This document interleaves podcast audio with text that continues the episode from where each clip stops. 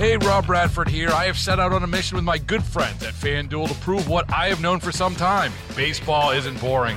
Now I have a daily podcast to prove it, with some of the most notable people in the baseball world screaming baseball isn't boring from the mountaintops, or at least agreeing to come on our show. Players, managers, GMs, and yes, even the commissioner of baseball, Rob Manfred. It has been a constant wave of baseball's most powerful voices. So join the revolution. Subscribe and soak in Baseball Isn't Boring. Listen on your Odyssey app or wherever you get your podcast. You'll be glad you did.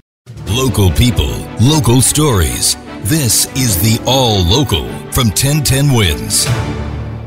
I'm Kathleen Marple-Kalb, and here are today's top local stories. A dangerous two-alarm fire in Queens overnight. One person killed, 10 more hurt, including 4 firefighters, after this fire in East Elmhurst. FDNY says crews were called to the blaze at 2437 89th Street late last night for the fire in a 3-story house. It took more than 100 firefighters over an hour and a half to knock it down. One man, found on the second floor, was taken to the hospital where he died. 3 other people were taken to the hospital: a 57-year-old woman, a 45-year-old man, and a 33-year-old woman. 33-year-old man, sorry, they are stable. All of the others, including the firefighters, had minor injuries. No word so far on a cause. Manslaughter charges for the suspect in a fatal subway pushing case. 28-year-old Andre Boyce of Central Park North was arrested soon after the early morning incident in a subway station on the Upper West Side. Police don't know much about the circumstances. They say there was some sort of dispute on the platform here at 96th and Broadway. One man shoved another onto the tracks, where he hit his head on a rail. The 34-year-old victim was pronounced dead at the hospital. Police quickly arrested 28-year-old Andre Boyce. They say they're familiar with him, a history of mental health calls. How safe do you feel riding the subway?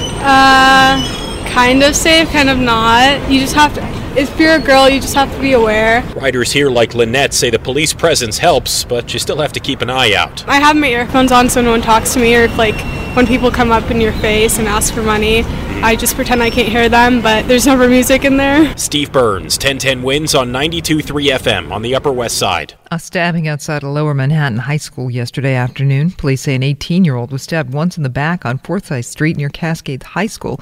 He was taken to Bellevue and is expected to survive.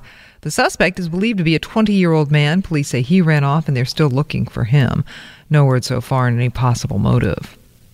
It could be summer before restaurant residents in a Harlem public housing complex have gas for cooking. No gas for cooking. It's an issue some residents of Grant Houses at 550 West 125th Street are all too familiar with. They just restored it around November last year in time for Thanksgiving, and it went out again.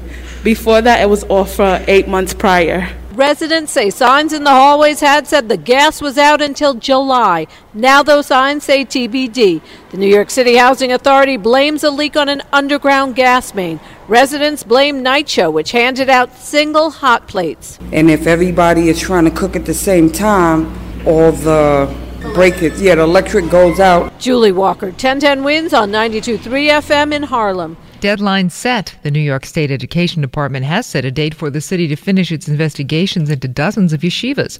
Commissioner Betty Rosa told local officials they have until the last day of June to complete detailed determinations and recommendations about the quality of secular instruction at the ultra-Orthodox Jewish schools.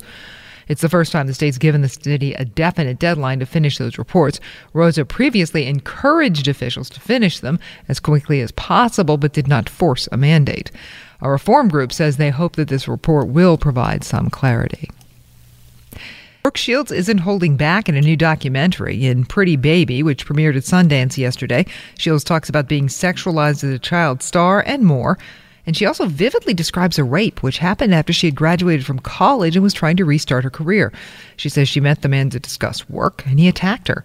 Shields says she didn't even process it as an assault until later. On the red carpet at the film festival, she said it was time to talk about it. I think it's people telling more of these stories and their stories to allow us to start changing the way we talk about it. And also really take a look at how we're taught to view people and how we're taught to let them view us. And I think that's a big new kind of conversation to have. The documentary Pretty Baby will air on Hulu later this year. Also at Sundance, Michael J. Fox got a standing ovation at a premiere of a documentary about his life. How can you miss me if I won't go away?